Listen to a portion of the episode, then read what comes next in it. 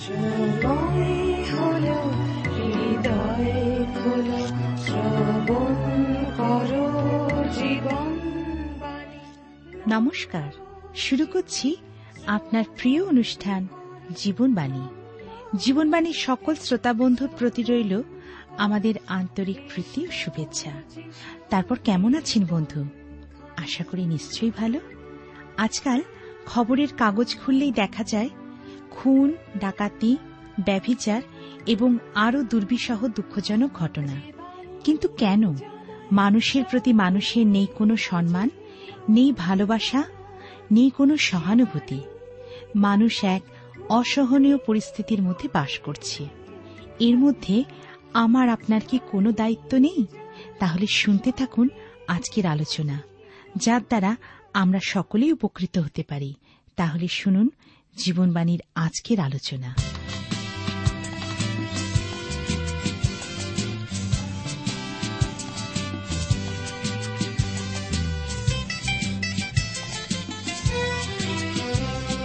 সততা, বিশ্বাস, প্রেম, তিনটি নদীর নাম।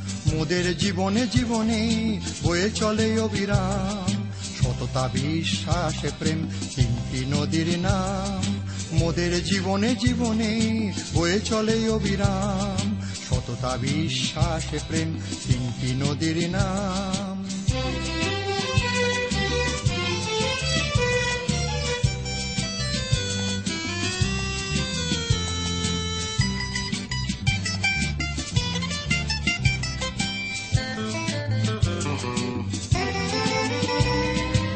যেখানে সততা নাই খ্রিস্ট সেখানে নাই, যেখানে সততা নাই খ্রিস্ট সেখানে নাই।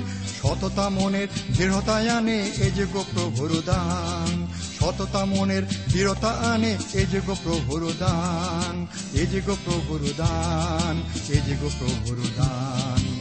সততা বিশ্বাস, প্রেম তিনটি নদীর নাম।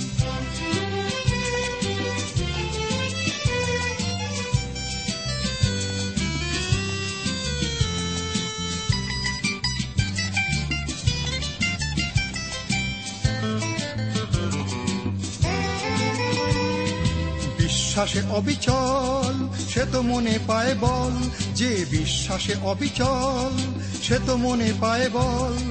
অবিশ্বাসী প্রভুকে দেয় দুঃখ, অভিমান।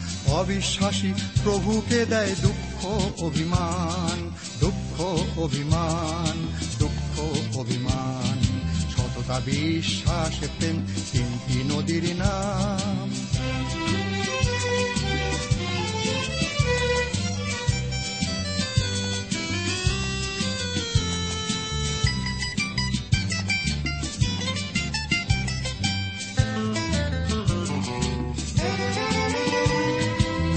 যার প্রেম আছে, সে থাকে যিশুর কাছে। মনে যার প্রেম আছে, সে থাকে যিশুর কাছে। তিনটি নদীর মিলনে জাগে প্রভুর জয় গান তিনটি নদীর মিলনে জাগে প্রভুর জয় গান প্রভুর জয় গান প্রভুর জয় গান সততা, বিশ্বাস, প্রেম তিনটি নদীর নাম। মোদের জীবনে জীবনে বয়ে চলে অবিরাম। বিশ্বাস প্রেম, তিনটি নদীর নাম। সততা, বিশ্বাস প্রেম, তিনটি নদীর নাম। প্রিয় শ্রোতা বন্ধু, প্রভু যীশু খ্রিস্টের মধুর নামে আপনাকে জানাই আমার আন্তরিক প্রীতি, শুভেচ্ছা ও ভালোবাসা। আশা বিশ্বাস করি আপনি ঈশ্বরের মহানুগ্রহে ভালোই আছেন। আমরা দেখি আমরা আলোচনার মধ্যে রয়েছি ঈশ্বরের বাক্য বাইবেল থেকে, যে আলোচনায় বর্তমানে আমি বাইবেলের নতুন নিয়মে করিন্থীয়দের প্রতি প্রেরিত পৌলের পত্রের পনেরোর অধ্যায় থেকে আলোচনা করছি। আজকের আমি চল্লিশ পদ থেকে আলোচনা শুরু করব। খ্রিস্টীয় সত্য, খ্রিস্টীয় বিশ্বাস, পুরুত্ব প্রভু যীশু খ্রিস্টের উপরেই দাঁড়িয়ে। প্রভু যীশু খ্রিস্ট পুনরুত্থ যদি না হতেন, খ্রিস্ট বিশ্বাসীর বিশ্বাসী বৃথা। প্রেরিত পৌল বিভিন্ন প্রমাণগুলো তুলে ধরেছেন এবং জানিয়েছেন, করিন্থীয়গণের মধ্যস্থিত খ্রিস্ট বিশ্বাস যেমন পৌলের শ্লাঘার বিষয়, তেমনি অপরদিকে তাঁর জন্য যে মৃত্যু অবধারিত, এ বিষয়ে তিনি সুনিশ্চিত। তিনি বলছেন বিশেষ করে যে তারা আদৌ ঈশ্বরকে চেনেই না, যারা প্রভু যিশুর সেই পুনরুত্থানে বিশ্বাস করে না। এর আগে তিনি বলেছেন, তিনি স্মরণ করিয়েছেন, বিশেষ করে পঁয়ত্রিশ পদে, পুনরুত্থান অবিশ্বাসীদের হতে প্রশ্ন আসে, কীভাবে মৃতদের ফিরে আসা সম্ভব? জীবন ফিরে পেলে কিরূপ দেহই বা তারা লাভ করে? আর এই প্রশ্ন আমাদের মনেও জেগে ওঠে। মানুষ এই পুনরুত্থিত দেহ, আত্মার অবিনশ্বরতা, এই দুইয়ের পার্থক্য বুঝতে ব্যর্থ হয়। এই বিষয়ে অনেক দার্শনিকেরা আত্মার অবিনশ্বরতার বিষয়ে যুক্তি প্রদর্শন করেছেন। সাধুপোল দেখিয়েছেন পুনরুত্থিত দেহের পক্ষে। সদ্যকিরা পুনরুত্থান এবং মৃত্যুর পরবর্তী জীবন অস্বীকার করে থাকত। তাদের জন্য খ্রিস্টের উত্তর, আমি অব্রাহামের ঈশ্বর ইশাকের ঈশ্বর ও জাকবের ঈশ্বর। ঈশ্বর মৃতদের ঈশ্বর নন, কিন্তু জীবিতদের ঈশ্বর। পৌল তাদের জন্য এই উত্তর দিলেন, যারা মৃত্যুঞ্জয়ী পুনরুত্থিত খ্রিস্টের পুনরুত্থানের দ্বারা মৃতগণের পুনরুত্থানকে অস্বীকার করে। এখন প্রশ্ন হল, একজন মৃতের দেহ কেমনভাবে পুনরুত্থিত হয় ও একই চেহারা বিশিষ্ট হয়? সাধু পৌল এর উত্তর দিলেন, আমরা প্রকৃতি হতে শিক্ষা করি যে দেহগুলো অভিন্ন নয়। তারা একই কিন্তু অভিন্ন নয়। ছত্রিশ পদে তিনি বলেছেন এর আগে, কীভাবে তার উত্তর যদি একটা বীজ লক্ষ্য করি, তার মধ্যে যা অঙ্কুরিত হল, সেখানে পচন ও ধারাবাহিকতা রয়েছে। যা অঙ্কুরিত হয়েছে তা উৎপন্ন করে বহু বীজ, যেগুলো একেবারেই পূর্বের ওই বীজটির মতোই। যে বীজটা পূর্বে অঙ্কুরিত হল, তা তো মারা গিয়েছে মাটিতেই। তা মৌলিক অংশসমূহে বিশ্লিষ্ট হয়ে পড়ল, আর সেই জন্যই। তা যে বীজ উৎপন্ন করল, সেগুলো যে একই বীজ, যা মারা গিয়েছে তা নয়, এই নতুন উৎপাদিত বীজ ওই পুরাতনটির মতোই, কিন্তু তা ওই একই বীজ নয়। ওই পুরাতন বীজের এক বিশ্লেষণ ঘটেছে। তথাপি রয়েছে ধারাবাহিকতা। এ এক নিগুড় তত্ত্ব কিন্তু অসম্ভব নয়। মৃত্যু কি? মৃত্যু শুধু এক বিচ্ছেদ। এ নয় আত্মার সমাপ্তি বা সত্তার বিলুপ্তি। না, আত্মার মৃত্যু হয় না। আপনার মধ্যে রয়েছে আপনি সত্তাটি। এখন আপনি যদি ঈশ্বরের সন্তান হন, তাহলে আপনার মধ্যস্থিত এই আপনি সত্তা চলে যাবে প্রভুর সহবাসে। এ হল সেই দেহ যা বিশ্লেষিত। মৃত্যু হল আপনার বা আমার দেহ হতে আপনি বা আমি সত্তার বিচ্ছেদ। দেহ বিশ্লেষিত হয়, ক্ষয় পায়, পচে যায়, ধুলো হতে ধুলোতে ছাই, হতে ছাইয়ে দেহ বিলীন হয়ে যায়। তাই সাধু পৌল এই উত্তর স্পষ্ট প্রমাণিত করে অপর প্রশ্নের উত্তর দিচ্ছেন। এর জন্য শস্যের বোনাকে নমুনা স্বরূপ দেখালেন। খ্রিস্ট প্রথমজাত অগ্রিমাংশ। তারপর অন্যান্য ফলন পৃথিবী হতে খ্রিস্টের সঙ্গে মণ্ডলী তার গুপ্ত আগমনে মিলিত হবে সেই রূপান্তরের প্রতীক্ষা করে চলেছে। মণ্ডলী এখন এই জগতে, প্রভুর গোপন আগমনের মুহূর্তে ওই মণ্ডলীর অন্তর্ভুক্ত সন্তানগণ যদি শারীরিকভাবে মৃত অবস্থায় থাকে, তারা উত্থিত হবে, যদি জীবিত থাকে, তারা হবে রূপান্তরিত। আমরা সকলে পরিবর্তিত হয়ে ঊর্ধ্বে নিত হব। তাহলে, এখানে বুঝতে পারছেন যে বীজটি রোপণ করা হয়েছিল তা নতুন দেহ। যোগাল না। যে রোপণ করল, সেও নতুন দেহ দান করেনি, কিন্তু দিলেন কে? ঈশ্বর। এই সমস্তই জীবনের রহস্য, বাস্তবিক জীবনের রহস্যটি মৃত্যুর রহস্য হতে মহান। যখন বীজ বাপক গমের বীজ বপন করে, তারপর ফসল যখন ফলে তার মধ্যে বীজ বাপক বার্লি অথবা ভুট্টো বা অন্যান্য কোনো শস্য দেখতে পায় না, কারণ গমের বীজ হতে গমেরই ফলন দেখতে পাওয়া যায়। ঠিক যেমনটি বীজ বাপক বপন করেছিল তেমনটি। অর্থাৎ তারই মতো অথচ অভিন্নত নয়। এবার সাধু পোল উদ্ভিদ তত্ত্ব হতে প্রাণীতত্ত্বতেও দৃষ্টান্ত তুলে ধরেছেন কিন্তু। একটা মৃতদেহ, একটা পুনরুত্থিত দেহের মধ্যবর্তী পার্থক্য, মানুষ ও পশুর মধ্যবর্তী পার্থক্য অপেক্ষা মহান।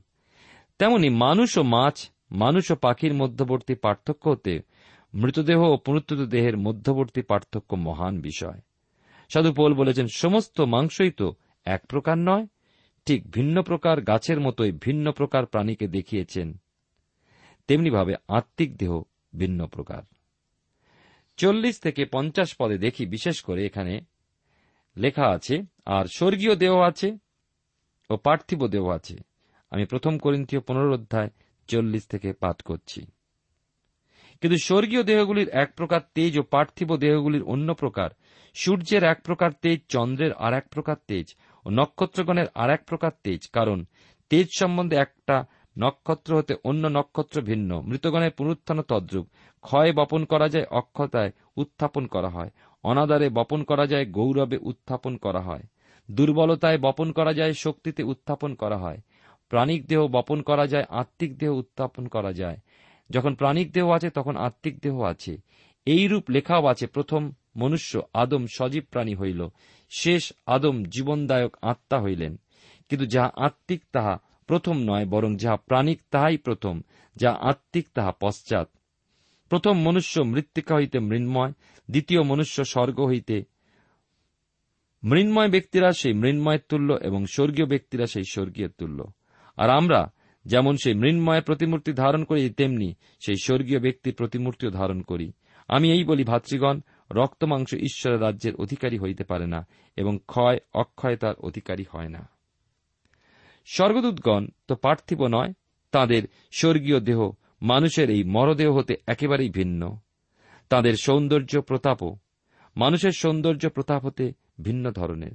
সূর্য যেমন চাঁদ হতে পৃথক, তেমনি নক্ষত্র হতেও। আবার নক্ষত্রগুলো পরস্পর ভিন্ন। আদম নির্মিত হয়েছিলেন।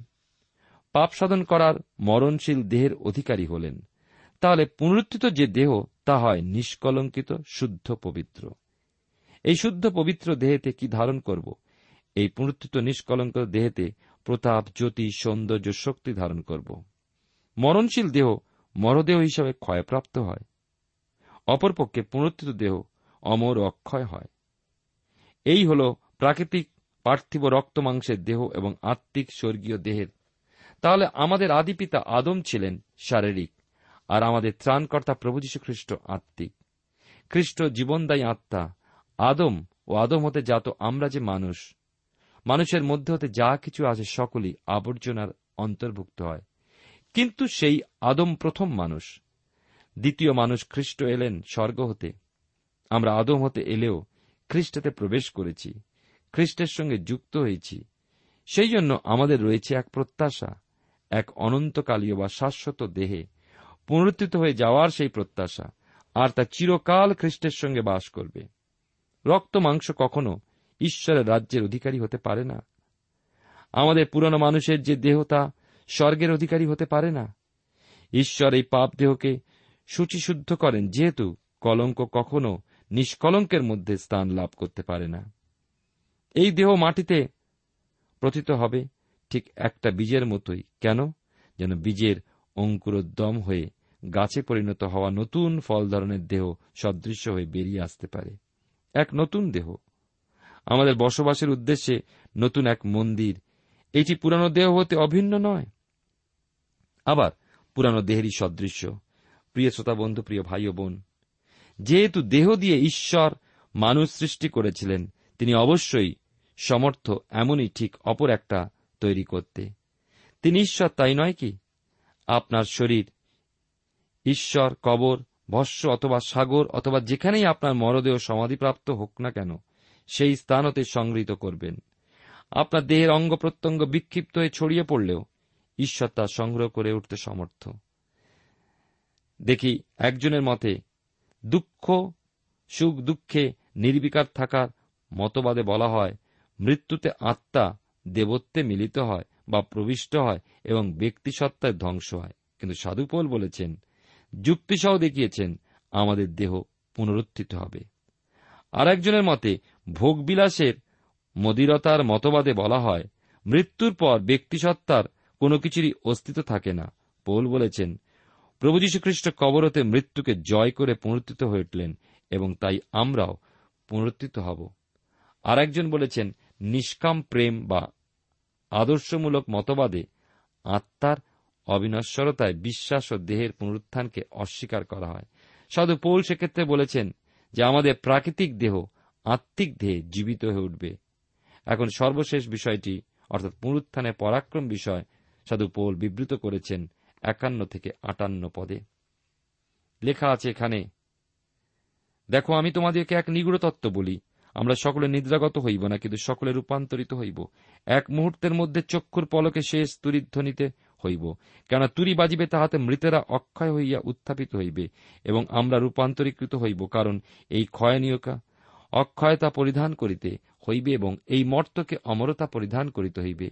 আর এই ক্ষয়নীয় যখন অক্ষয়তা পরিত হইবে এবং এই মর্ত যখন অমরতা পরিহিত হইবে, তখন এই যে কথা লিখিত আছে তাহা সফল হইবে।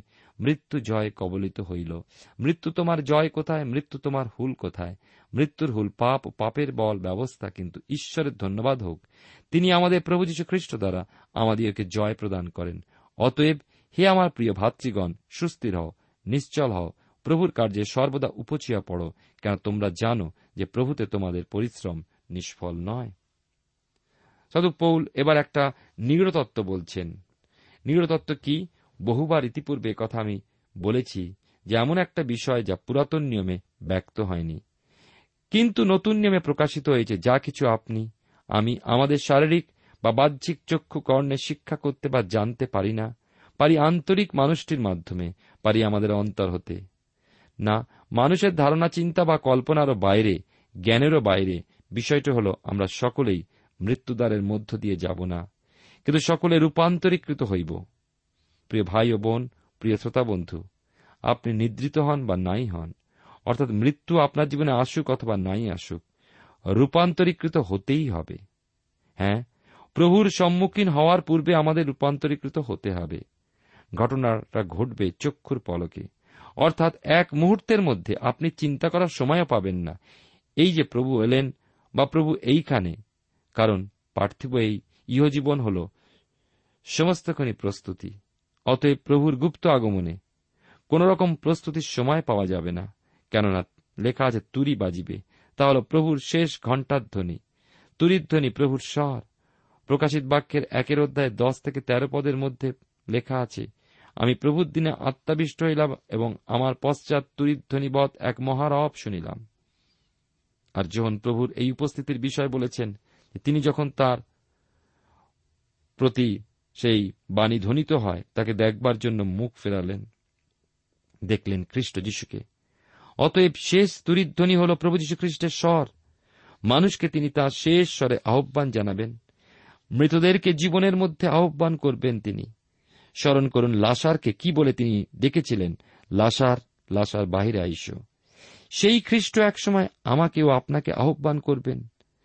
জীবনে প্রবেশের জন্য যদি আমরা খ্রিস্টতে থাকি, দেহেতে আমরা সীমিত, এই সীমিত দেহে আমাদের স্বর্গীয় বিষয়, ধারণা, কল্পনার বাইরে।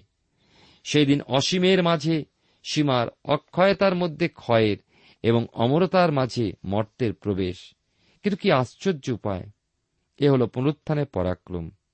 কেননা এ হল শাস্ত্রোক্ত সেই কথার পূর্ণতা। মৃত্যুর পরাজয় হল। মৃত্যুর হল পাপ ও পাপের দংশনে মৃত্যু এ সমস্তের অবসান। আমরা মৃত্যুর পরবর্তী বিষয় প্রত্যাশা রাখার জন্য দৃষ্টি ছড়িয়ে দিয়েছি। আমাদের সামনে সেই উজ্জ্বল প্রত্যাশা মৃত্যু দ্বারা উন্মুক্ত হয়ে গিয়েছে অনন্তকালীয় রাজত্ব আমাদের সম্মুখে প্রকাশিত হয়ে গিয়েছে। কত নামি দামি ব্যক্তি জগতে নাম, যশ, ধন, সম্পদ সমস্ত বিষয় উচ্চ পদান্বিত হলেও মৃত্যু তাদের একেবারেই অধীন। মৃত্যু যেন এক ভীতিকর দৈত্য। কিন্তু প্রভু যীশু খ্রিস্ট ওই দ্বার পথে গিয়েছেন, যেমন জর্দন অতিক্রম করেছিলেন, নিয়ম সিন্ধুক পৌঁছে দিয়েছিলেন, জর্দনের অপর পারে, তেমনি খ্রিস্ট আপনার আমার জন্য মৃত্যু নদী অতিক্রম করলেন। তিনি আমাদেরকে বলছেন, আমি তোমার পালক, স্মরণ করো।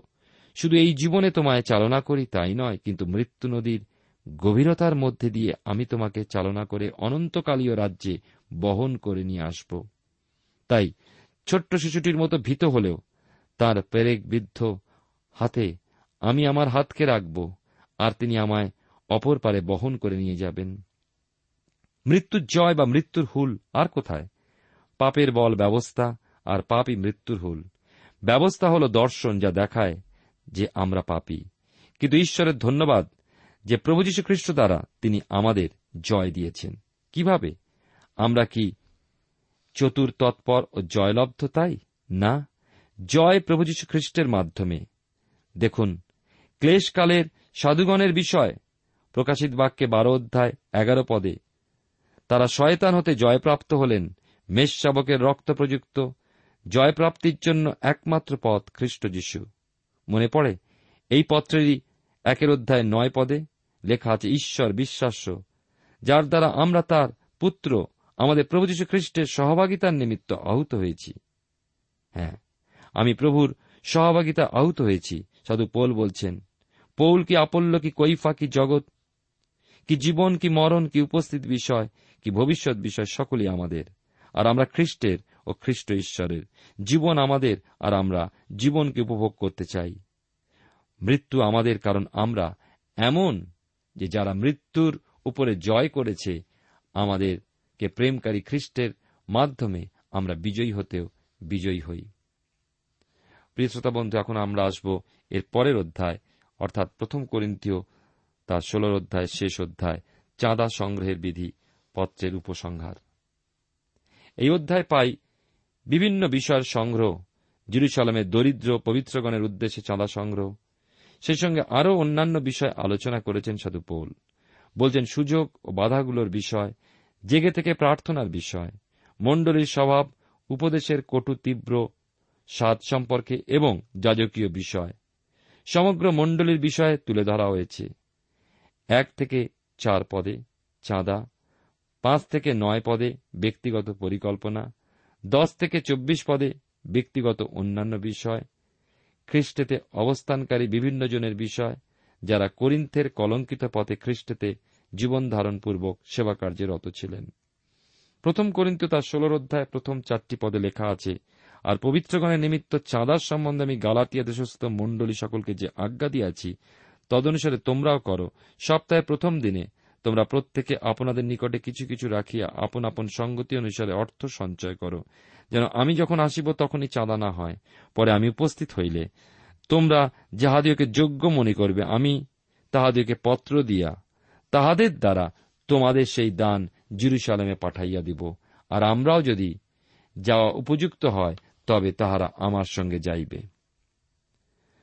জিরুসালামের দিন সেবকদের উদ্দেশ্যে করিন্থীয়দের যে দাস সংগ্রহ সে বিষয়ে সাধু পৌল এখানে কিছু পরামর্শ দিয়েছেন। আর এই বিষয়ে তিনি গালাতীয়দেরকে নির্দেশ দিয়েছেন। চাঁদা সংগ্রহের নিয়ম কি, পৌল বলছেন, সপ্তাহের প্রথম দিন ঈশ্বরের উপাসনার্থে যাপিত হওয়া প্রয়োজন। অথচ সেই সময় চাঁদা সংগ্রহের বিষয় লিপ্ত হওয়া এক অন্যায় ও হাস্যস্কর নিশ্চয়ই তিনি উপস্থিত হওয়ার পর যেন চাঁদা সংগ্রহ না হয়, বরং সপ্তাহের মধ্যে এই সংগ্রহ করে রাখা চাই যেন সপ্তাহের প্রথম দিনে তা সংগৃহীত না হয়। সপ্তাহের প্রথম দিন, এই প্রথম দিনে মণ্ডলী একত্রিত হতো খ্রিস্টের মৃত্যু ও পুনরুত্থানকে স্মরণ করে। এই দিনেই প্রভু যীশু মৃত্যু হতে পুনরুত্থিত হয়ে উঠেছিলেন, যা রবিবারকে বুঝায়। শনিবার বা বিশ্রামবার নয়। না, কোনই দশমাংশ সংক্রান্ত বিষয় নয়, তা হল ঈশ্বর তাদেরকে যাকে যেমন আশীর্বাদ করে আয় দিয়েছেন, সেই অনুপাতে তারা চাঁদা প্রদান করবে। এ হল প্রভুর প্রতি তাদের প্রেমের দান। সাধু পোল বলছেন, তোমরা যাদের যোগ্য দান করবে, মনে করবে, সেই দান সংগ্রহের ও প্রেরণের জন্য যোগ্য বিশ্বস্ত ব্যক্তিদের প্রয়োজন। সাধু পোল মণ্ডলীতে পৌঁছালে ওই যোগ্য ব্যক্তিদের দিয়ে ওই প্রেমের দান পাঠিয়ে দেবেন। প্রয়োজনে পৌলের সঙ্গে যেতে পারেন। এই দান হবে প্রেমের। বাধ্যতার দান নয়, বাধ্যবাধকতার দান হৃষ্টচিত্তে হয় না। পাঁচ থেকে নয় পদে সাধু পোল বলছেন, তার মাকিদোনিয়াতে কাজ করার পর করিন্থীয়দের কাছে যাওয়ার পরিকল্পনা লক্ষ্য করা যায়। কিন্তু তিনি ঈশ্বরের চালান অনুসারেই এই সেবাযাত্রা সম্পন্ন করতেন। তাই তিনি জানেন না করিন্থ হতে কোথায় যাবেন। তিনি বলছেন, যেখানেই যাই, আবার সাত পদে পড়ি, যদি প্রভুর অনুমতি হয়, আমাদের পরিকল্পনা বা সিদ্ধান্ত নয়। প্রভুর পরিকল্পনা তার আদেশেই অনুসরণীয়। প্রেরিতদের কার্যবিবরণে আমরা দেখেছি কীভাবে সাধু পৌলের দ্বিতীয় সেবাযাত্রায় প্রভু তাকে ঘুর পথে নিয়ে গেলেন। তিনি এশিয়ায় চলেছিলেন এবং ঈশ্বরের আত্মা তাকে ইউরোপে পাঠালেন। তিনি কিন্তু জানতেন না যে ইউরোপে চলেছিলেন, যেখানে পবিত্র আত্মা তাকে চালনা করতেন, সেখানেই তিনি যেতেন। ঈশ্বরের কার্যকারীদের এমনভাবে পবিত্র আত্মার পরিচালনা চালাতে হওয়া প্রয়োজন। ঈশ্বর আপনার উদ্যম আগ্রহ লক্ষ্য করেন। দ্বার খোলা রাখেন কিন্তু প্রতিকূলতাও থাকে। এই প্রতিকূলতা, বিঘ্নতা বিপক্ষকে জয় করার জন্য পবিত্র আত্মার পরিচালনার অধীন থাকতে হবে আমাদেরকে। প্রভুর আনন্দের শক্তি, সাহস ধারণ করতে হবে। ঈশ্বরের বাক্যের জন্য সেই নিজের জীবনে বিশ্বস্ততা রক্ষা করবে তারই বিপক্ষে অনেক। কিন্তু ঈশ্বরের দ্বার খোলা রাখলে কারও বন্ধ করার সামর্থ্য থাকে না। ধন্য তার নাম। প্রথম করিন্ত তার ষোলোর অধ্যায় দশ থেকে ষোলো পদে দেখুন। যেবার করিন্থের পথে পৌলের সহকারীদের বিষয় উল্লেখ করেছেন তিনি। এক অর্থনৈতিক ও কলঙ্কিত নগর এই করিন্থ ছিল।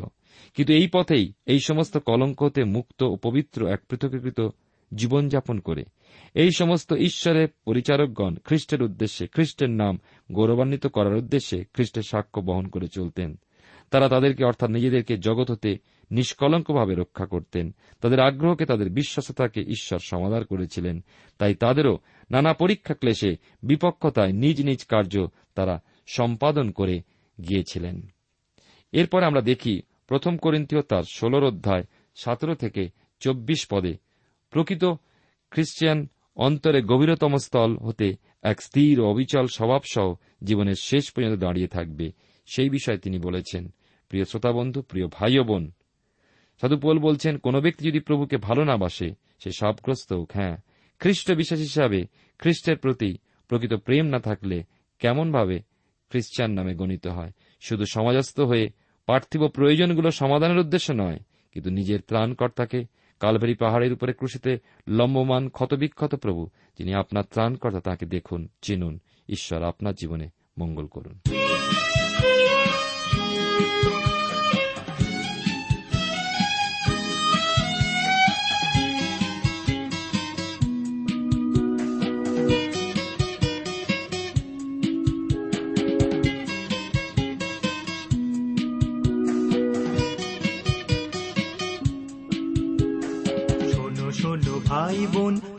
যিশুকে করো গ্রহণ, সব দুঃখ মুছে যাবে। ধন্য হবে জীবন। শোনো শোনো ভাই বোন যিশুকে করো গ্রহণ, সব দুঃখ মুছে যাবে। প্রিয় শ্রোতা বন্ধু, এতক্ষণ শুনলেন বাইবেল থেকে জীবনবাণীর আজকের আলোচনা। আমাদের অনুষ্ঠান কেমন লাগল? যদি এই বিষয়ে আপনি আরও কিছু জানতে চান এবং আপনার যদি বাইবেল না থাকে তাহলে বাইবেল ছাড়া এই অনুষ্ঠান আপনি কেমনভাবে বুঝতে পারছেন? আমাদের ঠিকানায় শীঘ্রই লিখে জানান। আমরা খুব খুশি হব যদি আপনি চিঠির সাহায্যে বা ফোনে এস এম এস এ অথবা ইমেলের সাহায্যে আমাদের সাথে যোগাযোগ করেন। আমাদের ঠিকানা হল Jibonbani T W R India, post box number এক ছয় নয় দুই পাঁচ, কলকাতা সাত লক্ষ চৌত্রিশ।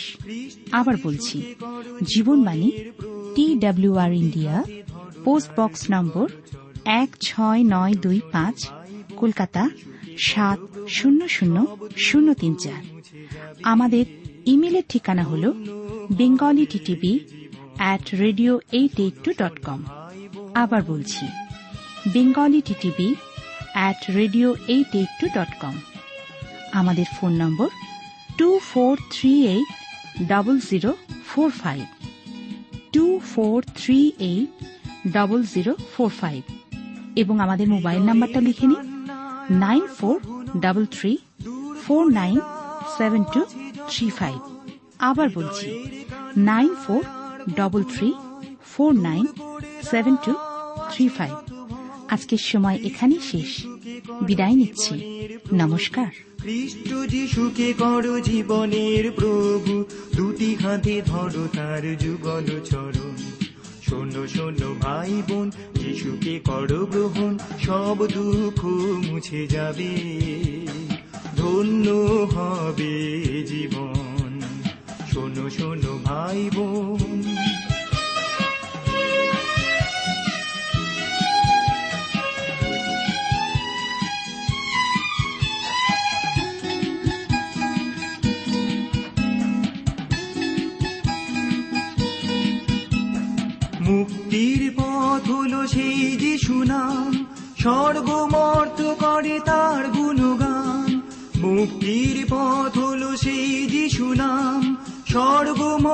করে তার গুণগান। শিকানির সুরাজ যায় যে বহুদূর শিকানির সুরাজ যায় যে বহুদূর মন কি সবার তাই করে তা হরণ শোনো শোনো ভাই বোন যিশুকে করো গ্রহণ? সব দুঃখ মুছে যাবে। ধন্য